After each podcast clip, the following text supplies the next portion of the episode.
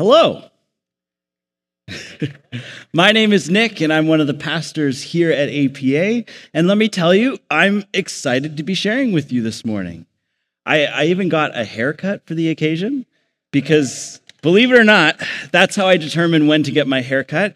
Uh, seriously, I get a haircut every time I preach. So if my hair is ever looking shaggy, uh, don't ask me to go get a haircut. The most effective way to get that done is to talk to Pastor Dave and ask him to put me on the preaching schedule again. But I'm not just excited to share with you because of my haircut, though that is a huge part of it. Uh, I'm excited because we're talking about our values. Now, historically, talking about church values isn't something that has excited me. At the church that I grew up in, we would do a series on church values every September, every single year.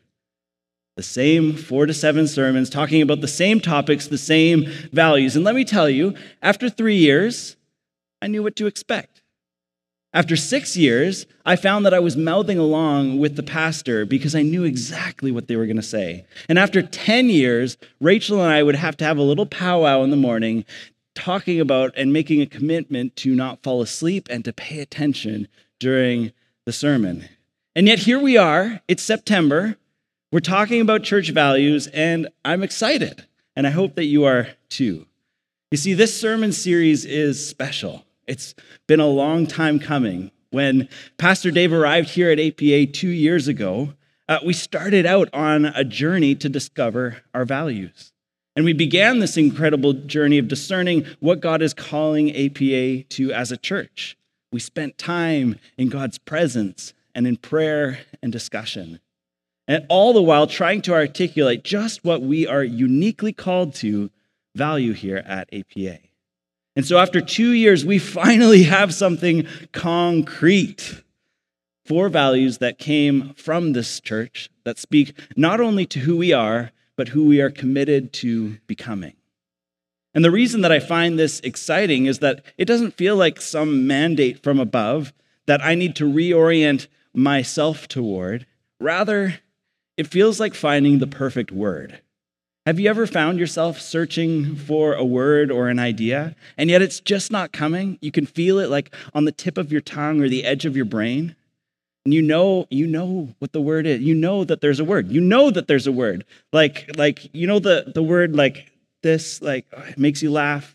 Sounds like pickles. I can't figure it out. Anyways, you know the meaning of the word. You know the context. You know the word exists, and yet... Uh, You know exactly what it is to express what's going on in your head, your heart, and mind. And then four hours later, it hits you.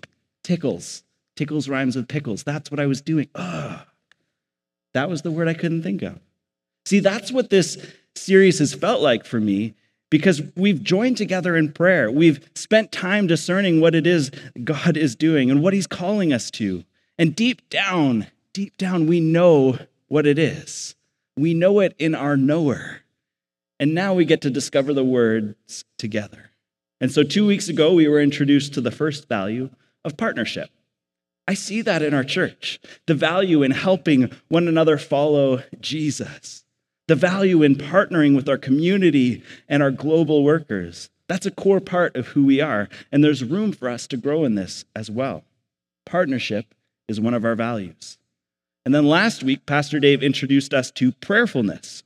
Again, this is a part of who we are as A P A. We are a people of prayer, not just because we pray a lot, but because prayer is the primary orientation of our life as the church. We are committed to praying first in all things. And we know that as God works in this place, everything good is going to start and end with prayer.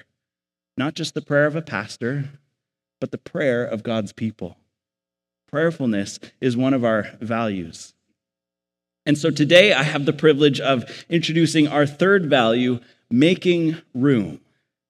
Now let me ask you this question. What does making room mean to you?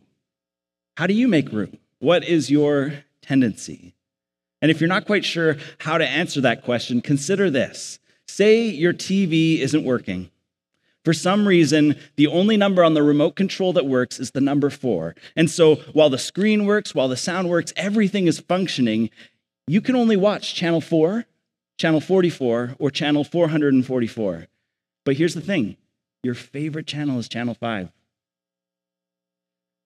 How are you going to make, you need a new T V, so how are you going to make room for this new T V? Do you put the old T V in the gar- garage and let it collect dust for five years before selling it in a garage sale? Do you take it to the thrift store with a big sign on it that says Channel four works? Do you fix it up and sell it on Facebook Marketplace? Or do you leave it there and get a fancy T V mount that goes right in front of the old T V? Believe it or not, I've actually seen that happen before. It's crazy. Now, don't worry, your T V isn't actually broken, but I wanted to ask this question to drive home a point. There are so many different ways of making room. This value isn't as immediately apparent as our first two values. Partnership, that makes sense. That's something that we do together.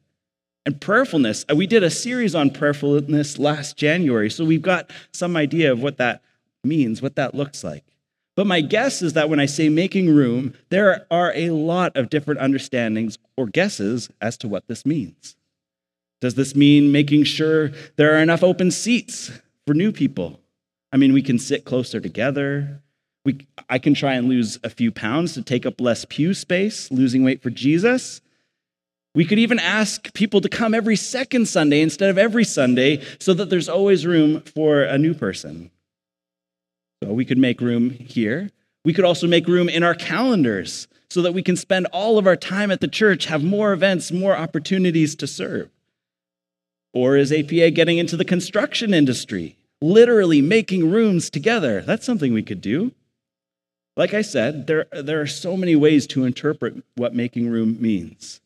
And even if those specific examples didn't come to, to mind for you, I would be surprised if we all had the same thoughts. Hence why we aren't just announcing these values broadly, but instead intentionally communicating them one at a time. Not as a simple sentence, but in a sermon where we can unpack exactly what they mean. And so without further ado, let's jump into what making room means here at A P A. The first piece to the value making room is that we are making room for all people, that we are making room for others. So maybe some of my ideas from before apply to this. Maybe we do need to shuffle together to free up space, but I don't really want to recommend that you only come every second Sunday. That doesn't seem like a good pastoral thing to do. But before I get ahead of myself trying to figure out how we do this, what does this practically look like, I think we should ask a different question, and that's why.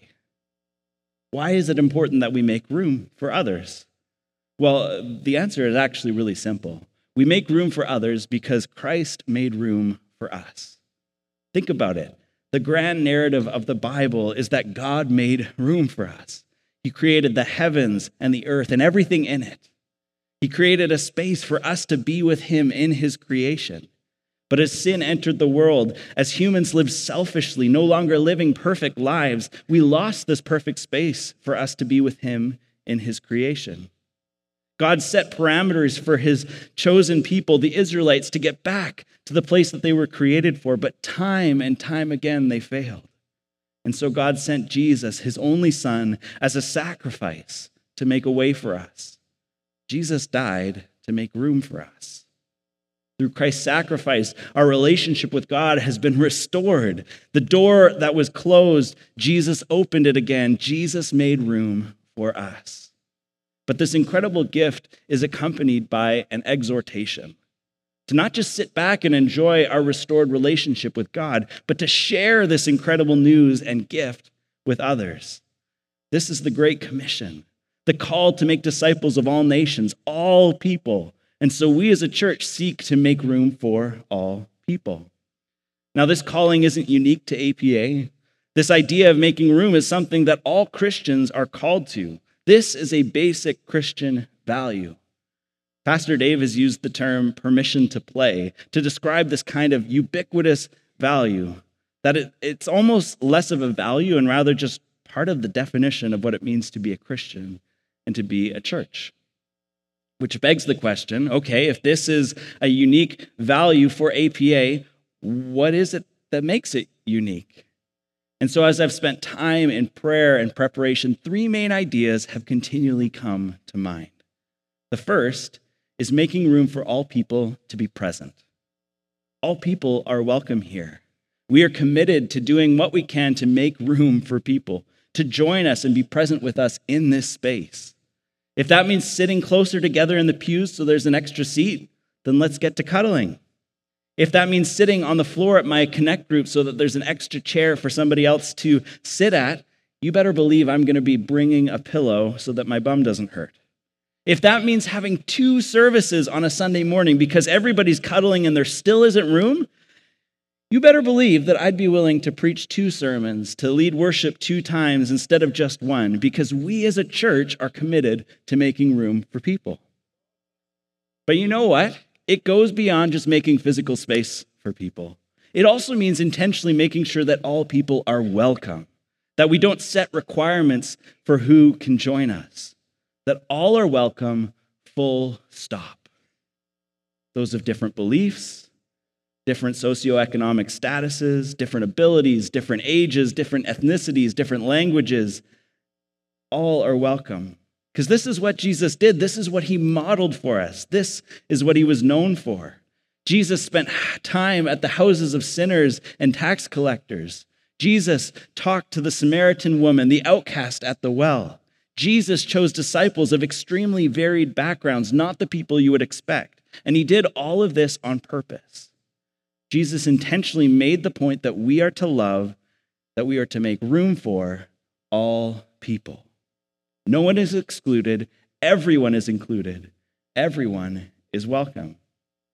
Now, it doesn't mean that Jesus agreed with or affirmed the decisions and beliefs of those that he spent time with. No, he was quick to speak truth and life to them, but he was always willing to make room for those around him, no matter who they were.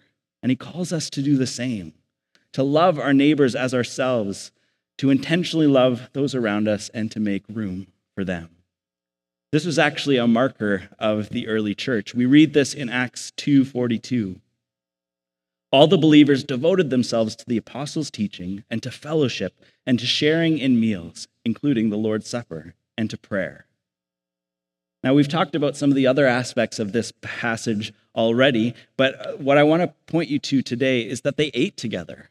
All believers. They didn't divide up into groups based off of social status, ethnicity, age, or gender, but all believers came together and ate together. This was revolutionary. See, this wasn't a societal norm. This was frowned upon by outsiders.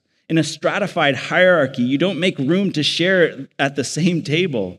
And yet this is listed as one of the key things that defined the early church as it grew.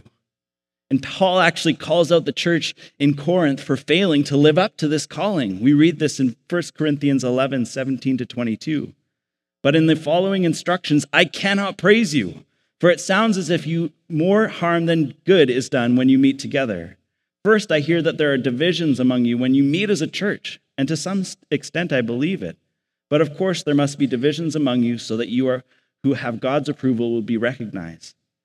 When you meet together, you are not really interested in the Lord's Supper. For some of you hurry to eat your own meal without sharing with others, and as a result, some go hungry while others get drunk.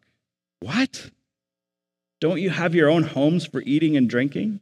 Or do you really want to disgrace God's church and shame the poor? What am I supposed to say? Do you want me to praise you? Well, I certainly will not praise you for this. The Corinthians are chastised for having divisions amongst themselves because they're called to live in a radically new way. They fail to make room for one another, and in doing so, they disgrace God's church and shame the poor. Now, I don't know about you, but I sure hope that Paul wouldn't say the same thing of our church. Jesus calls us to a radical new way of living. The beautiful promise of following the way of Jesus is that all are equal. All are welcome. There's no need for division. I love what it says in Galatians three, twenty-eight to twenty-nine. There is no longer Jew or Gentile, slave or free, male and female, for you are all one in Christ Jesus. And now that you belong to Christ, you are the true children of Abraham. You are his heirs, and God's promise to Abraham belongs to you. It doesn't matter your ethnicity, your occupation, or your gender. Everyone has the same opportunity to belong to Christ. And in doing so, to be called the true children of Abraham. Hallelujah! See, here's some amazing news. This is something that we see here at A P A. Just look around you. We have people from all sorts of walks of life, so many nationalities and ethnicities represented, so many generations represented. Not everyone in this room is a Christian. We don't all share the same beliefs, whether it's theologically, politically, or otherwise. And yet, all of you are welcome here. I'm glad that each and every one of you is here. We don't tailor our services to a particular demographic, because we are intentionally making room for all people here at A P A. Now, in those days of the early church, this would have been radical. Nowadays, it almost feels easy to say yes to this way of thinking. It's easy to get behind, and that's because our culture, the culture that we live in, has been informed by this Christian worldview. But here's the thing, there's another step. We don't just want to make room for all people to be present, we also want to make room for all people to contribute. Now, this was something that the early church struggled to understand. And at first, uh, there was an expectation that Gentiles or non-Jews would convert to Judaism, to adopt the Jewish way of doing things. And Jewish Christians wanted Gentiles to do this in one of the most painful ways possible. They expected new believers to be circumcised. This is a major point of tension in the book of Acts, but the decision is ultimately made to not require circumcision of all new believers. Praise the Lord. If you want to read that story, it's found in Acts fifteen. Now, even if we aren't making rules that people need to be circumcised before they're baptized or become members or anything like that, I think we still struggle with the same heart posture, that we expect others to adapt to our way of doing things. Yes, we will make room for you, but only if you do things in our way. Deep down, I think this approach is linked to selfishness, to the pursuit of my own interests. This is how I'm comfortable doing church. And so you're welcome to be present, but you need to be present in my way of doing things because, well, I was here first. Now, Philippians two, one to eight calls us to a better way of doing things. Is there any encouragement from belonging to Christ? Any comfort from his love? Any fellowship together in the Spirit? Are your hearts tender and compassionate? Then make me truly happy by agreeing wholeheartedly with each other, loving one another, and working together with one mind and purpose.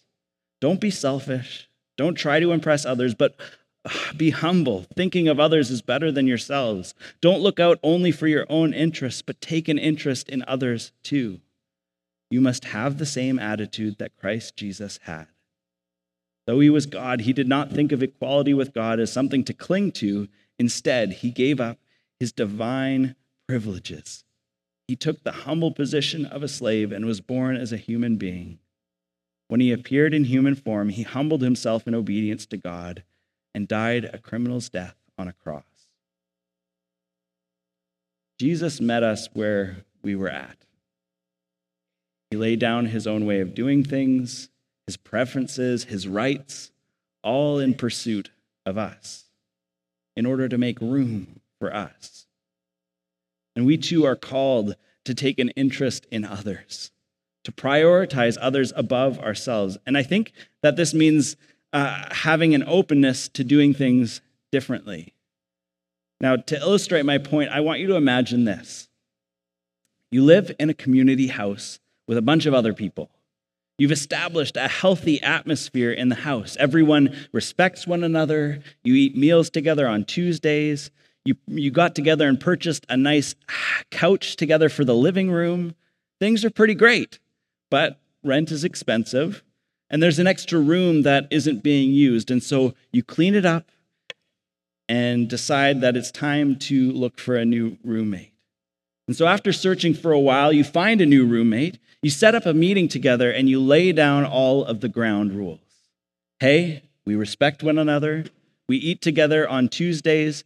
We picked out all of your furniture and set it up for you. Please don't move it because we need every room to be the same. and no decorating in the common rooms. Great. You've made room for someone new, but you expect them to live within the same culture you've create, created while having as little impact as possible, other than monetarily, of course. How do you think that would feel for the new person you've made room for? You know, it's something that I can imagine, because when Rachel and I were first married, we moved into a place that was fully furnished. And let me tell you, they had a lot of rules for how we lived in their place as well. It wasn't long before uh, it felt really draining to be in that space. It also never really felt like home, because it felt like we were living in somebody else's house, not our own home. And so it wasn't long before we decided to find a new place to move into, somewhere that we could contribute to uh, the feeling of home. And so I can imagine how it would feel for the new person in this community house, that while they might be thankful to have a room to sleep in and a healthy environment to live in, that they don't feel like they truly belong. Now imagine that you're making a room for someone new, but with totally different ground rules. Instead of beginning by establishing ground rules, you invite them to contribute to how the house works and functions. You quickly find out that they work on Tuesday nights. They can't do dinner then, but they'd love to on a Wednesday. You find out that they have the perfect coffee table for your communal couch, the one that you've been looking for.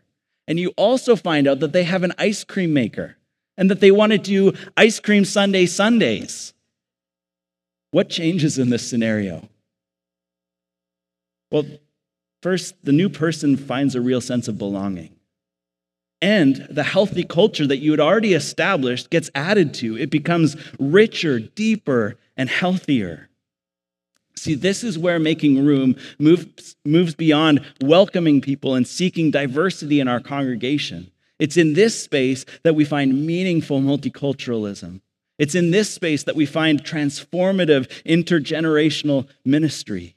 And it's in this space that the culture of A P A becomes richer, deeper, and healthier. But figuring out how to live this out is a tough one. I've been reading a book called Churches, Cultures, and Leadership that talks specifically about how to create opportunities for meaningful multiculturalism within the church. And the reality is there's no universal right answer for how to do this, for how to make room for all people to contribute. I love how this book puts it. There's no one plan for all congregations. Rather, the Holy Spirit instructs and empowers churches to pay attention to their own formation in their cultural contexts as they embody the gospel in a specific place. We need to pray and seek the guidance of the Holy Spirit as we strive to make room for one another here at A P A. And you know what? There are ways in which we are living this out. It makes me think of our summer social a couple weeks ago, where we had uh, goat curry and jollof rice, and we had members of our community sharing not hamburgers and hot dogs, but sharing from their cultures, enriching that time of fellowship together.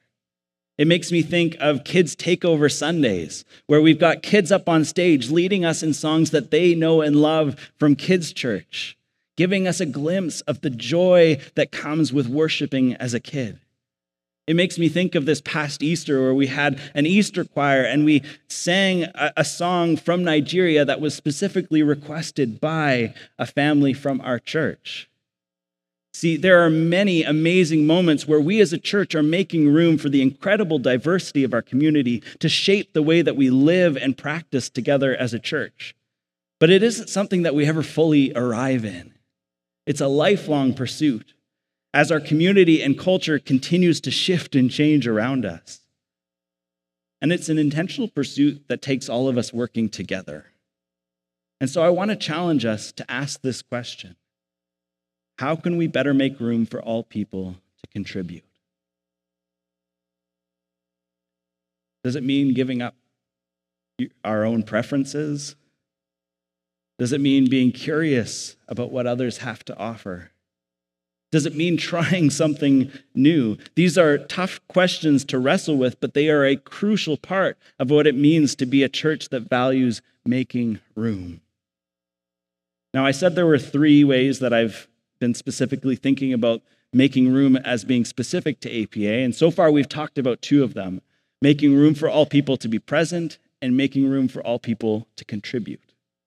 Now, this third one is especially special to me, especially special. I didn't think that through. Making room for all people to grow. I am someone who has benefited from a church that values making room for all people to grow. This is a core piece of my story. If you don't know me well, uh, I'm a very shy person. I'm the, I'm the kid that my mom dropped off at kindergarten, and I sidled around the entire outside of the classroom so I wouldn't have to encounter any other human being. And yet here I am in front of four or five hundred people sharing. If you saw me in kindergarten, you would never believe that I would be here. And you know why I'm here? I'm here because of my mom. I'm here because my mom noticed that as I started learning guitar, that I'd wake up early in the morning to sing worship songs, that I just loved doing it. I'd play my guitar, I'd sing, and honestly, it was probably horrible, but my mom saw that gift, that passion within me, and she invited me to be a part of our worship team. So there I was, eleven years old, sitting on stage with my electric guitar. Didn't find out until years later that they never even plugged me in, but I was there.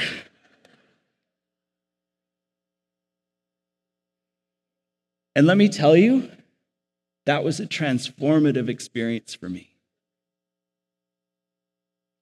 I was given space to learn and grow. I had people calling out the giftings within me. I would not be here today if it wasn't for that decision. The decision of my mom, but also the decision of the church to love on me, to support me in growing. Now, this shouldn't be a surprising application of making room. This is part of what it means to help one another follow Jesus, to support one another as we grow to be more like Jesus. Ephesians four fifteen to sixteen. Instead, speaking the truth in love, we will grow to become in every respect the mature body of him who is the head, that is Christ. From him, the whole body, joined and held together by every supporting ligament, grows and builds itself up in love as each part does its work. I love this picture, growing together, supporting one another, working together to lift up our head, who is Jesus Christ. Again, this is something that we are seeing in our church. I think of last week and our ministry fair. How cool is that? Having, having our lobby totally filled with tables of places where people can get involved in ministries, where they can volunteer, where they can learn, try things, grow. That's exactly what we're called to do. I also think about how here at A P A, we've been so intentional with our internships.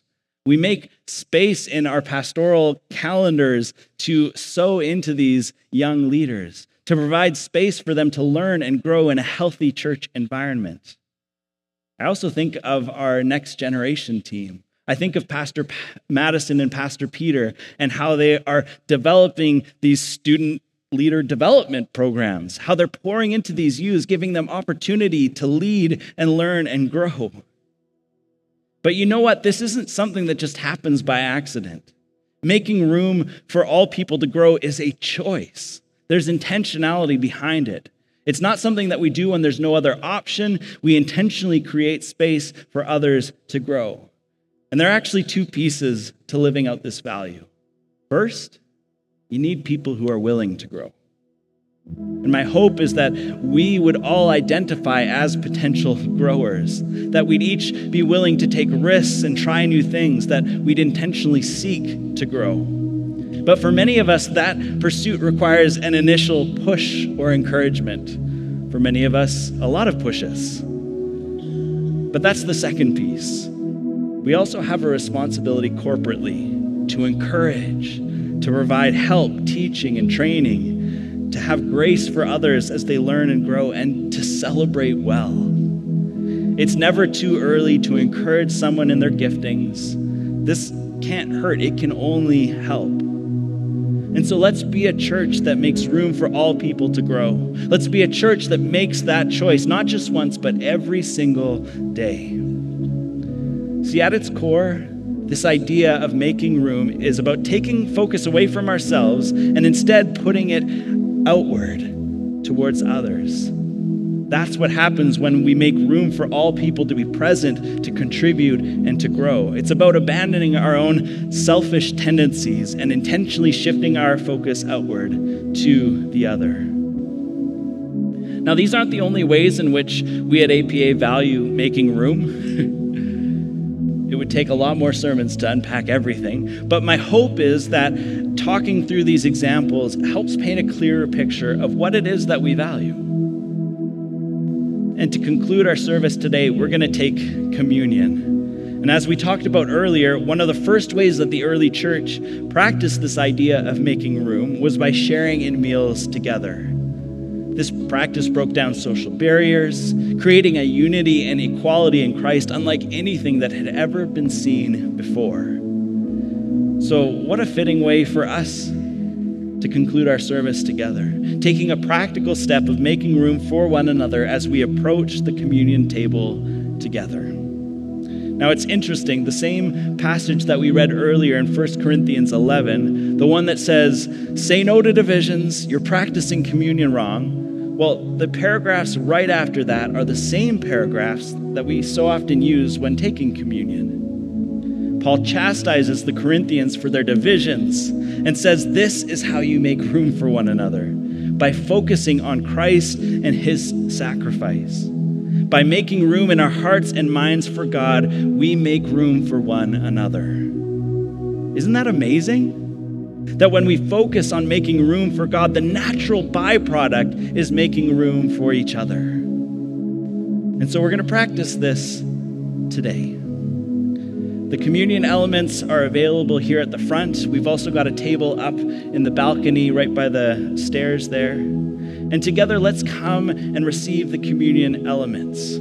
So when I say go, come on up, come and grab the elements, and then bring them back with you back to your seat and wait.